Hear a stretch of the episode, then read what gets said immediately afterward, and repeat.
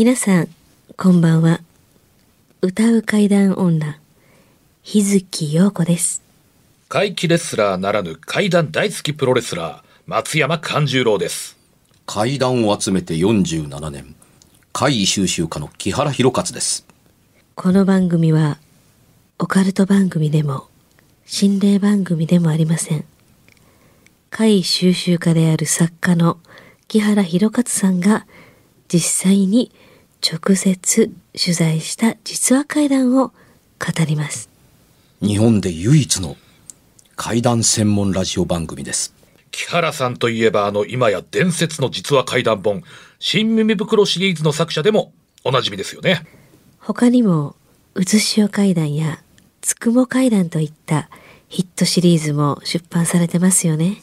その木原さんによるこの世のものではない話、もののけの話、不可思議な話といった実話怪談を季節に関係なく毎週聞くことができるなんて、怪談マニアにとっては夢のような話ですよね。夢どころか悪夢よりも素晴らしいことですよ。それでは、あなたが最後まで無事にお聞きできることを祈ってます。怖い水曜日、存分に味わってください。今回はお題から始めたいと思います。お題久しぶりに。はい。ラジオネームすいさん、水さん、はい。木原さん、日月さん、松山さん、D、こんばんは。あー、こんばんはは。お前だけ D なんか D。昔あの、佐々木って呼び捨てされてましたね名前もなくなりましたもう D、イね。ニシャル D やイニシャル D。はい。2年前から怪談ラジオを聞いてます。あありがとうございますも2年も聞いてくださってありがとうございます。はい。ポッドキャストも復活され、大変助かります。ありがとうございます。よかったよかポッった。ドキャストで全編聞いて木原さんの考え方に納得し、うん。今ではニコニコ動画の五段ちゃん暗殺計画仮。最近ではロフトプラスワンの配信まで追っかけている。ありがとうございますあらららあ大変なヘビーユーザーになっていただきまして北海道の農家のおばちゃんです。はいありがとう北ございます海道。北海道から。えさて、お題です。うんオリンピックが無事開催されるかどうかわかりませんが、はいオリンピックにまつわってシューズ、うん靴に関わる会談を聞きたいですと。靴靴ね。オリンピックにまつわる会議とか言われたら困りますよね。いや 4回、年に4回ここ。で切れたらどうしようと真面目に思いましたまあでもオリねンピック、やっぱりあの実話とは外れますけれども、やっぱ勝手に踊り出す赤い靴とかうんね、やっぱりそういうのだったらパッと思いつきますけど。実話怪談の世界ではどうなんでしょうね、果たしてね。靴に。まつわる。うん。いやー靴って言ってもいろいろありますからね革靴。からスニーカーから、ハイヒールから。うん。いろいろありま。すすもうね。いろんな、草履でもそうです。サンダルもそうです。まあ履物っていう全般で考えたらね。まあそれでもねもう本当にホッとしてるとこですけども、ええオリンピックって聞いた時ドキッとしてうん。日本で取材したオリンピックの話だったら1964年の話ですかねそれしかないですよね。ならへんでしょ、まあ、これやったら木原さん切れとるやつですよそう。今で、海外のオリンピックって言ったらどの国の話でえあんた何どんなアスリートとコンタクト持ってんのっていう話に行くでしょ？そうですね。ね。なはっきり言ってオリンピックに出場するアスリートとのコンタクトってないですないですね。あの、オリンピックの、まあ、いわゆる、あの、強化チームのコーチみたいな人とはコンタクトあるんですよ。うんあの、オリンピックがない時でもコーチやってるわけですあから。そうですね。うんうん。だからオリンピックが来ると、それがより重要な任務になるだけで、うん原則はオリンピックだけのコーチって、まあ、ないようなもん、うん。はい。極論を言うとっていうところだったりする。で、あるのっていうと、いや、と待ってねっていうところだったりするんですけど、待ちましょう、待ちましょう。いや、待ちましょう。よかった。これがもうね、なんかね、あの、オリンピックにまつわって、砲丸玉とか、ハンマーとか、円盤とか、ええ槍とかって言われても、まあ困るし、うんあのー新体操で使うリボンって言われても、ああのー困るし、オリンピックが冠にさえつけば、何が出てきてもおかしくないけれども、靴という日常にあるものにうん。着地してくれて、ありがとうございます。よかった、よかった、よかった。ううんん。多分はずハードルが高くて難しいやろなと思って、うん一番最後の最後でうーんまあ靴っていう風にしてくださった優しいお心の北海道のおばあちゃんやと思います。ほっと胸をなで下ろしてます。ねスイスありがとうございます。ありがとうございます。うんはい。えーこの靴というのはね、うんあのー僕の考え方から言うと、階段の概念を変えてくれる材料の大きな一つのアイテムやと思ってるんですよ。おお重要な。うん、つまり昔の人だと使わなくて、うん今のいわゆる新耳袋という現代階段からあの明確にその境界線を取っ払ったアイテムと言ってもいいと思います。で、お前何が言いたいのっていうのはね、あの、マイクの向こうから聞こえてくるところなんですけれども、うんあの、伝えたいことは簡単です。皆さんはそうではないと思います。こんだけ時が進めばですけども、うん僕の子供の頃、はい。つまり新耳袋の以前の幽霊の目撃談の多くは足がなかったんでうす。ん。なるほど。あの、あったかどうかわからないけど、見えないことになっている。ああの、何を言いたいかというと、これを思い浮かべていただけるとありがたいです。幽霊画。確かうん。ところでね、幽霊画っていっぱいあるでしょ、ーうん。に。あります、ね。あります、ありうます。ん。あのー幽霊の絵を描けるなんて怖くてできない。いわゆる幽霊写真の日本画版だと思ってるイメージを持たれてる方多いと思うんですけども、うん幽霊画がいっぱい残っているのは、幽霊画って、あのーどういうんでしょう。あのー七福神の神様の絵のように、うん実は縁起物なんです。うん。え、そうなんですか？そう来るよね。はい。うん、お化けのの掛け軸ってうん縁起物なんです。うん。え、これはちょっとびっくり、意 D, 外 D はな。知ってるね、な。まあ前もこの番組でちょっとちらっと言いましたようんうんうんそう。お足が出ないっていう意味で、うん足が出えへんはいから。そうお金も。出ていかへん。なるほどお金が出ていかない。ええなるほど。うんで、特に役者の方なんかは、化けて出る。自分がね世間、世間に味で化ける。突然的に、うんに、あのー認められると、化けたね、勘十郎っていうのと同じです。なるほどね。で、でしょ？ん。うん。だから、あの、こういうことも含めて、あの、お化けの掛け軸というのは、あの、縁起物だったりするので、いっぱいあるけれども、丸山王居が始めたと言ってもいいのかな？あの、途中から足がなくなる。はい。まあ、それで縁起物はここから始めてる可能性は、あの、高かったりするんですけれども、うん。あの、儚く、あの、おぼろげで、うん。うっすらとしたものであるからというので、はっきりしたところからはっきりしないように、この世と地続きになっていないというイメージを表しているというかのように読み取れます。はい。なる足が見えないのはね。うん。で、あの、この足が見えないことっていうことと、靴があるのとはね、あの、僕は同義語だと思っている。重要な、あの、キーワードだと思うんですよ。あのー外に出るのに必要なものだと思っている、あの靴だったりするわけです。いや、何が言いたいのっていうと、靴を履いてるものは、すべからく外出してきた時の形の表れだったりするんですね。服を着てるからといって家にいるとは限らないでしょ、うんそうですね。ううん。しかし、靴を履いていると、あのー外に出る目的で外に出たという記号のものだったりするので、ん外出姿で現れているということにいなったりするので、とっても重要だったりするんです。で、そのとっても重要であるという重要さは何かというと、外なのに靴があるから。という見え方と、外なのに靴を履いていないからっていうので、これ、同じ子供が立っていても、履いているのと履いていないので怖さが違います。怖さの違いの記号に当たるからこそアイテムと、あの、言えたりするんですね。で、靴をよく注視していなければならないのは、んその靴が、あの、なぜかというフックに引っかかるぐらい不思議なアイテムとして化けるときが、1、場違いである。うんあの、山道に女の人のハイヒール。これ場違い。間あー違い、確かに確かに。うん。うん。それからね、靴ってそれなりに履いていると、履き下ろしてもない限り、ピカピカ光って見えるほど綺麗な艶やかさって持ってないもんなんですよ。うんまあ、汚れたり、よれたりね、しますよね。正解です。はい。その通り。はいあの、汚れたり、あの、生活感がある、あの、うっすらとした傷うんみたいなものがあったりするので、んまあ、少なくとも新品じゃないなって、まあの、思わせるというだけで、うん日常性のある靴なのか、まあ、言わんば、よそ行きの、の、あの、ために履き下ろしたてのものなのかっていうのに、で、あの、それがあるなしで化ける。うんわかりやすく言うと、場違いで新品ってすごく怖い。うん。あうんと、あの、同時に、あの、状態との異差を表すものであるアイテムに化けることがある。それはどういうことかというと、雨の中で雨にふさわしくない靴を履いているかどうかと、その雨に対して靴が濡れているかどうかの時にも大きく輝きを発するアイテムだったりします。うん、つまり、外で歩いに立っている子供の裸足というのは、雨だとちょっとおかしくない可能性もあるんですよ。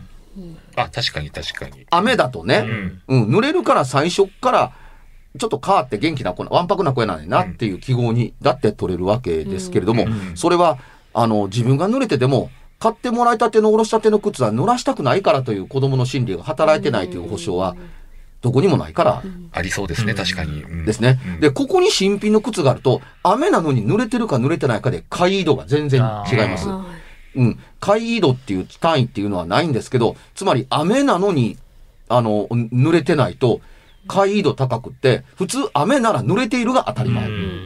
つまりな、あの、おかしくないか、おかしいかっていう点で、おかしくないよりはおかしい方が、回移度としてはうん。高いという意味で、うん。うん、あのーおおお言っておきます。つまり状態で水があるところというか雨が降ってるところに靴を履いていいると、あのーちょっと注意の目を向けただけで、おやと思うところが靴に現れる場合というのが、あのーまあまああるんです。いや、もちろん服にだってありますよ。うん濡れてるとか濡れてないとか、新品とか新品じゃないとか、汚れてる汚れてないっていうのもあったりするんですが、うん。しかし、人は服に目がいっても、実は靴にはあまり注意がいかないんです。確かにそうですね。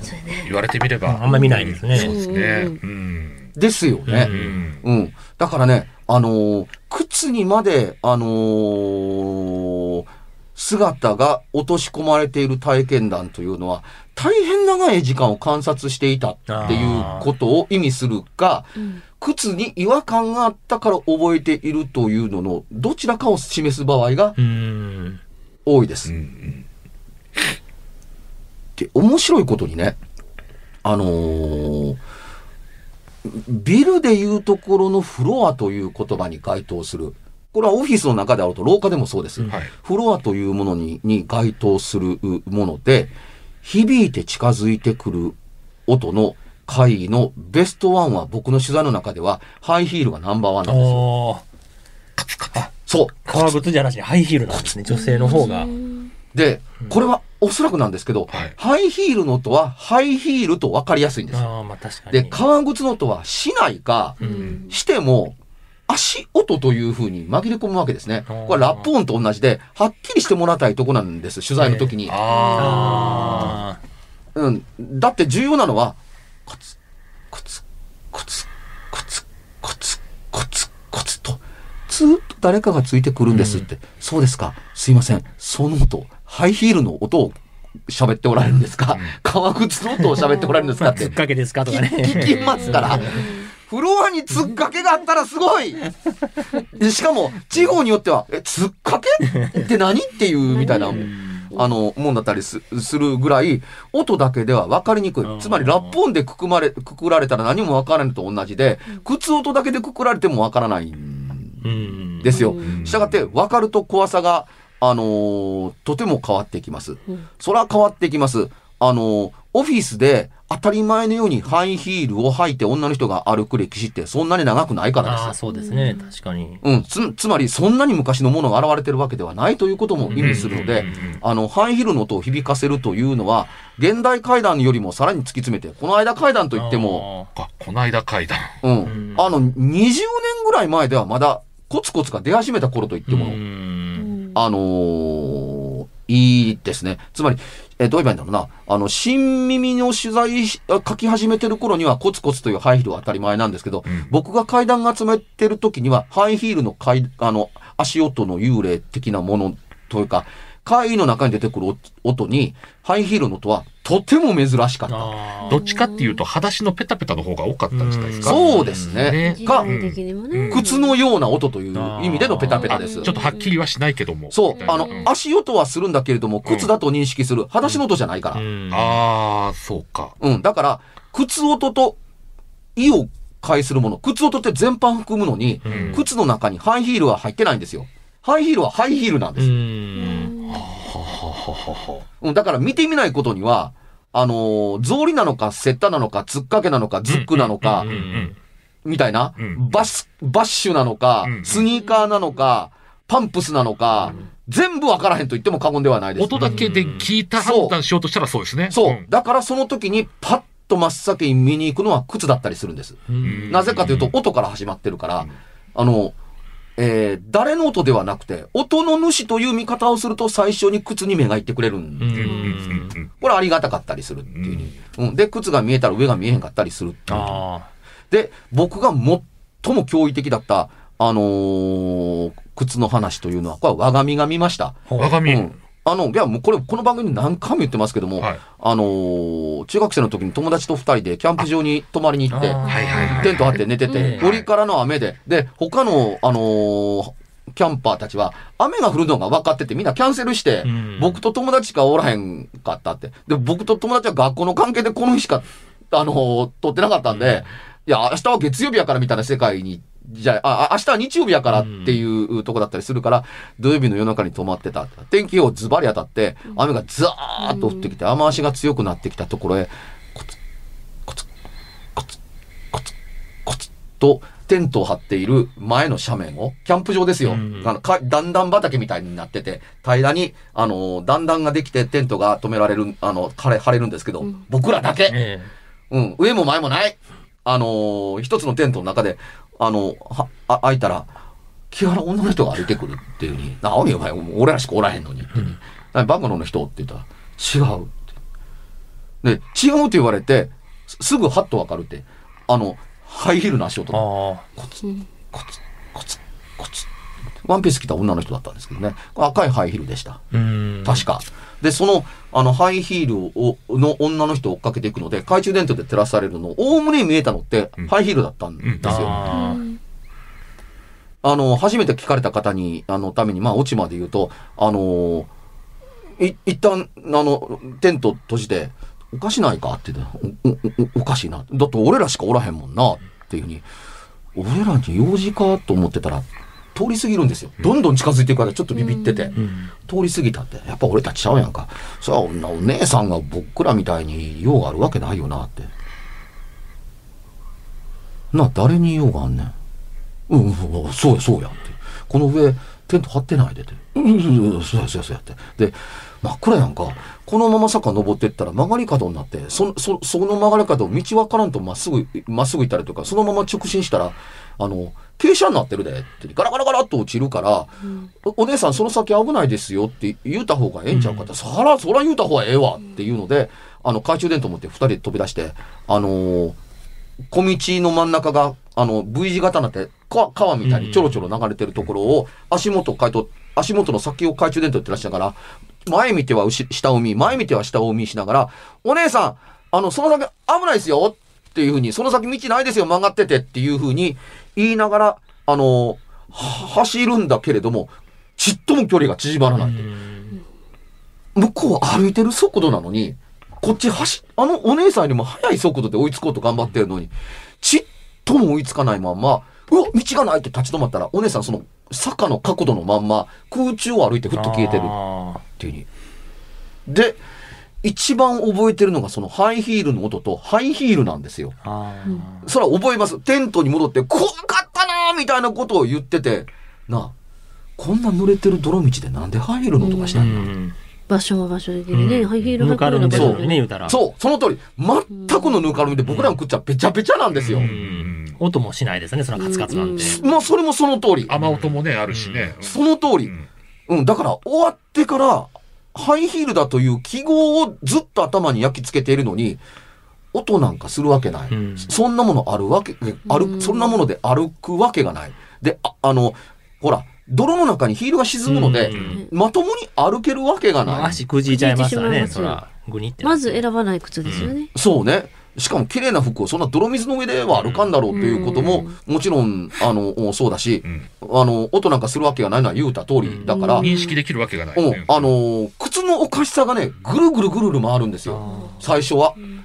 で、まあ、靴はええわって言うんで、なんであの人見えたんや？懐中電灯で僕ら前照らすぐらい見えへん中に、なんで女の人の全身は俺ら見えてたんや？あの、ハイヒールだって見えないはずなんだけど、っていうようなことに、まあ、要するにだんだん注意な細かなところに行き届いていって、余計怖くなっていくというところだったけれども、最初にうろうろしていたのって、ハイヒール、近づいてきた最初の記号が音だからですね。で、音の、あの、お原因がハイヒールだと分かって、ん。ハイヒールを見てっていうことで、ハイヒールばっかりの現状証拠が重なっていった結果っていうことがあればあるほど、その、雨でぬかるんだ、あの、山の道に不向きだっていうのが重なって、怖さが倍増していくわけです。つまり、靴だけの怖さではなくて、状況と合わさると余計怖い。この世の使い方ではないと思いうん得るっていうことがあったりするので、女性のこの世ならざるもとものを見たという怖さ以上に、そんなものが、こんな格好でここを歩かなければならないことも相まって怖くなるんうんうんですよ。で、これぐらい合わないものっていうのは逆に信じられないので、新耳までは階段本には乗らなかったんです。あつまり。で、それまでのものが、いわゆる多かったのが靴がなかったんです。うん着物を着ているので靴がないっていうのが一点。で、着物を着ていてずぶ濡れで、ざんばら髪で、あの、頭から血流しているというビジョンばっかりのものが、おおむね出ていたので、姿がないのに音があるか、姿がないのに声があるか、現れたら女で着物姿なんかいっていうことがあったので、靴が重要な形で登場するという階段が、あの、大きく取り上げられるのは、新耳の登場まで待たなければならなかったと言ってもいいですね。あ体験談にはいっぱいあったんですよあ。う。ん。ダンスの、あの、えっ、と、うんえ、ダンスができる舞台で、はい。あの、タップを踏んでる音がするからって、誰が練習してんのって今日。終わったはずやのにって言ったら誰かが懸命に練習しているっていうふうに。で、しな人な、おこんな出番があったっけ？とかと思って、楽屋に帰って、タップが誰か練習してますね？って。え？舞台で、タップ踊ってる人がおったって、え、いましたけど？って言ったら、あ、それは、おらへん人やから気にせんといて。怖いな。え え気にしてしまうよね。うん。怖っ。うん。こういう、あのー記号として現れてるけども、踊っているのは踊ってるんですよ。ただ、目に焼き付いているのではなくて耳に焼き付いて音るんですよ。だけなんですね。あの、姿は見てるんですよ。うん姿は見てるけれども、あ、タップ踊ってるか。タップって、音のダンスですから、えうん。あのー見事な靴さばきのタップの音、カチッ、みたいなようなカチカチした音っていうので、うまいなって。踊りのうまさよりも、その、リズムの乱れのないタップに感動があって、その人いないよって。いや、いないって練習してますよって。言ってみおらへんからって言ったら。おらへんっていうふうに。うんところで、あそこからどっか行こうかと思ったら、この楽屋の前通るでっていうふうに。ええ。お前が舞台見に行った時、この楽屋の、楽屋と舞台から誰かとすれ違ったか？い、いいえって。お前見てこ、おり、見てここに来て、お前また舞台見に行ったやんか。誰ともすれすれ違ってないですっていうに。な？見んでええもんやろ？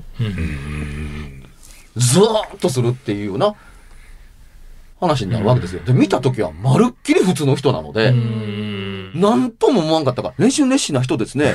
あの、この次の出し物にないのにね、っていうふうに言ったら、うん、あ、この劇場におる人なんですよ、みたいな。おる、おる人って、みたいなような もんだったりする。これも多分ね、新耳の登場までは、階段門には入ってこなかった。いわゆる、それはなんやねんとか、うん後で調べて分かったことだが、かつてここでっていうのをくっつけんことには乗らない階段だった。なるほど。なんか因果関係を何か作らんと乗らないんですね。そういうことですね。うんあの、それはもう、その場所が昔大火事になって焼けても構わないから、うん歴史か何かを作って足さないと、うんそれが現れたことにはならない。うん。いや、現れてんから、それがあってもなくても現れたんやんか、っていう風になるのって、あの、そんなに簡単では、うん。あなかったんですよ。初登場の、あの、お時には。だから、あの、新耳が階段としての本として、あの、苦労しなければならなかったのって、ついてないやんか。うん当たり前のついてるものがとか、冒頭についてないやないか。うんこんなものがとか。んまあ、例えば、私はね、幽霊なんて信じませんよ、バカバカしいっていうに。そんなのあるわけないじゃないですか。まあ、あの時の話に出会うまではの話ってことですからね。はい。っていうふうに 言うような。いやいや、おい、どないやねん、その出だしっていうところでも。う、全く同じとは言わないですけども、これに近しい出だしをつけて始めると OK だったり、さっきの後で分かったことだかうん、後で調べた、あ分かった、あん。の、ことだがっていうのをつけると OK だったりするっていうものに対して、必要ありませんって言ったら、ついているのが階段だからうん、必要がないという判断を、お前は勝手に下すもんじゃないっていうやりとりって、あったんですよ。うん。だからなくても構わない階段門が当たり前に出てたりするということっていうのって、僕がやってた時代はそんな頭前でもなかったんですよ。あの、功績やとまでは言いませんけれども、あの、時代とともに変わっていくけれども、目撃談に近しくやると、うん。あの、余計なものがあるはずがないっていうふうに。後で調べたって、どうやって？そうですよね。え、何に書いてあったの、うんみたいなもんですよね。誰が言ってたの？うん。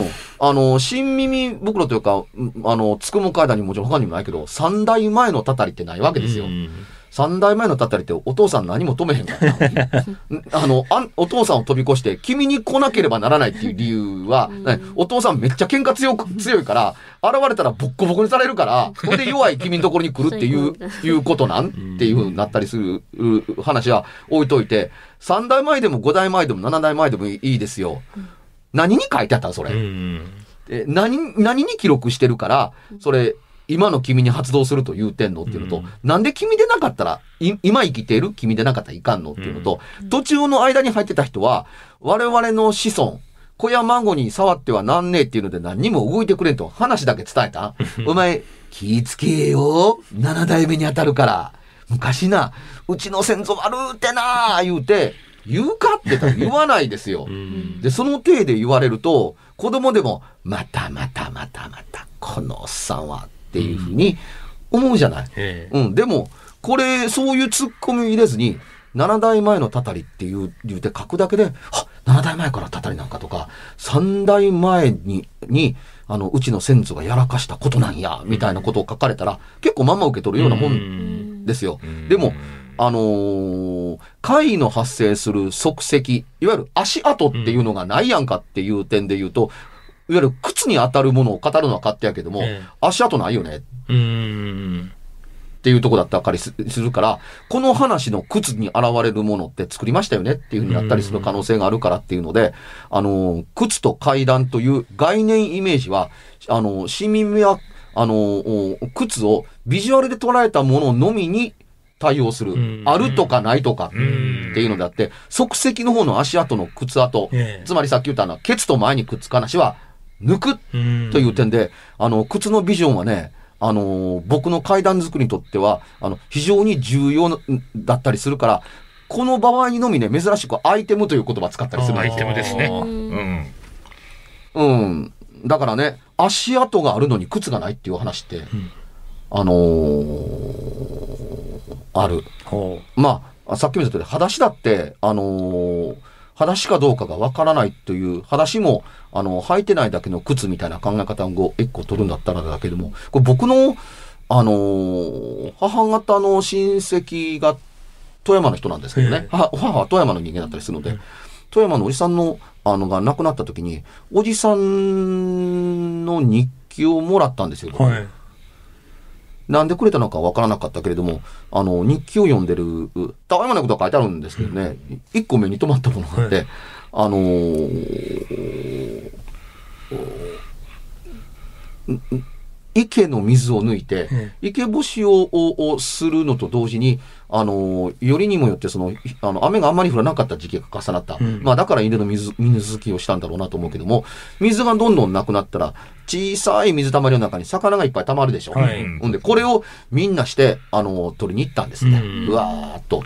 うん、あの、深い池でね。うんで、あの、あの、取ってる最中に、雲がもくもくもくもくもくもくっと湧いて、はい夏の話です。えピカッカラカラトン、ザーッと雨が降ってったっていうので、あの、みんなが岸辺に寄った。ええで、岸辺といっても、その、えー、海の浜辺のようになってるのではなくて、エコー言うて、あの、自分たちが、あの、壁のにくっついたら、こう、は草の根っこが上に方にせり出しててうん、屋根みたいになっている。うんうん、あの、えぐれてるわけですね。はいはいはいはい。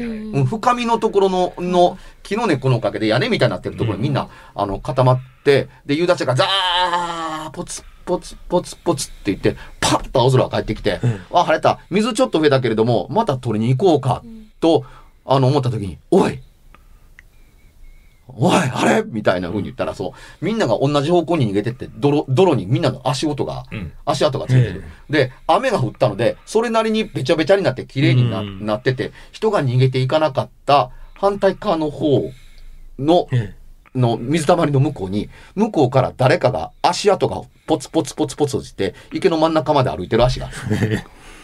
誰が歩いてきたんや、これっていう。僕らずっと池見てたやんか。え水が増えすぎたら困るな、この雨でとかって思って見てて、あらかたの足跡にも水が溜まって、足跡が水溜まれて、あの、泥と一緒に交わってうん、割と見えなくなっているのに、ズボ、ズボ、ズボ、ズボっと、愛、池から出ていってるんじゃないよ。池に入っていく足跡が、そのちっちゃな水溜まりの向こうにあるっていうのを見て、不思議やなって、で、誰かが沼の主やみたいなことを言うて逃げて帰ってきな、的な記述があったのを見てはあ、これ本の中にちょっと書き換ええてえ使いました。不思議だなあ、あ面白いでしょ、面え。え白いうん。みんなの足跡はこっち、池池池から、まあ、池の水たまりからこっちに向かってるんですよ。うんうんで、その本能なんかを2、3メートル向こうにある、今まであそこに足跡なかったところうんに、うん池のその水たまりの中に入っていった足跡があって、出てった足跡がない。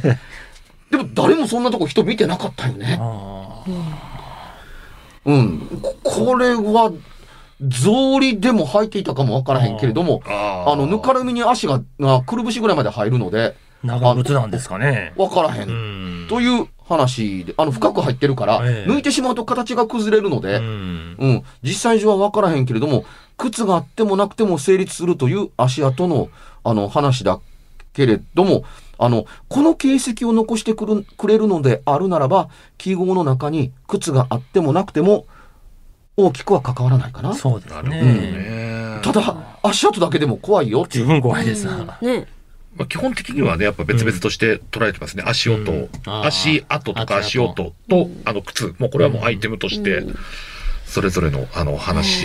そうだね。うん。うん。あの、受け手で物が決まるだとか、階段は繊細ですっていうのって、注意事項がある程度のところまで行ってないと、ううん下手をすると、不成立かもそうですうねん っていうふうに、おっちょこちょいが違うものを勘違いして騒いでるだけっていうのがあるかもわからないっていうのを含むということだからう、ん。そうではなくてっていうのを区別したら、がぜん怖さが増しますね増すっていうところに、お化けなんかいなくても平気やんっていう成立の理由がうん。そうですね。それだけで十分怖い。十分。あると思う。うん。あの、今回のお便り、あの、何よりもオリンピックに触れてくれなくて、よかったありがとう。よかったです。ありがとうございます。いきなり手づか手詰まりになるとか。こ 助かりました。はい告知行きましょう告知。あ、はい。えー松山勘十郎はですね、えー7月18日、大阪府は豊中市の稲六ボックスという会場で大衆プロレス松山座の本公演3時から行います。えーできる限りの、えー感染予防対策を持って、えー臨みたいと思いますので、えーお客様と会場でお互い元気にお会いできるのを楽しみにしております。料金や出演者の詳細は松山勘十郎で検索していただきますと、ツイッターやブログ等々出てきますので、ぜひ情報を、えー収集して会いに来てください。よろしくお願いします。はいはい。えー日月陽子は、ひらがなでつに点々の日月陽子で検索していただくのと、島ユニットがもう、えー指導してると思います。精霊者と言います。応援のほどよろしくお願いいたします。はい、えー木原くんですけども、6月の最終金曜日の22日から、えーニコニコ生放送、九段ちゃん暗殺計画、過去仮、有料ですけどやってます。それと、6月、偶数月なので、えーおそらく新宿ロフトプラスワンからツイキャスで、えー配信版新耳袋の3回目をどこかのタイミングでやると思いますので、私のツイッターを読んでいただけるとありがたいです。番組では、別冊怪談ラジオを販売しております。ちょっと普通の地上波のラジオでは放送できない僕の体験を、あの、語っています。二度と本の形でまとめるつもりのない話が入っていますので、ぜひお聞きになってくださればと。どうやったら帰るの？詳しくは、ラジオ関西の怪談ラジオのホームページをご覧になって、ぜひともお買い求めいただければと思います。今夜はいかがでしたでしょうか？何もなければいいんですが。え？ちょっと、あなたの城、誰ですか？番組では、お便りや感想のほか、あなたが体験した怖い話や、あなたが聞いた身近な人の不思議な体験、また、怖い写真や、曰く因縁のあるものなどもお待ちしています。メールの宛先は、階段アットマーク jocr.jp k-a-i-d-a-n アットマーク jocr.jp ファックスは078-361-0005 078-361-0005おはがきは郵便番号650-8580ラジオ関西階段ラジオ怖い水曜日まで。ぜひ、本物の怖い話を私に教えてください。お相手は、歌う階段女、日月陽子と、怪談大好きプロレスラー、松山勘十郎と、そして、階段を集めて47年。木原博一でした。それではまた来週、お耳にかかりましょう。この一週間、あなたが無事でありますように。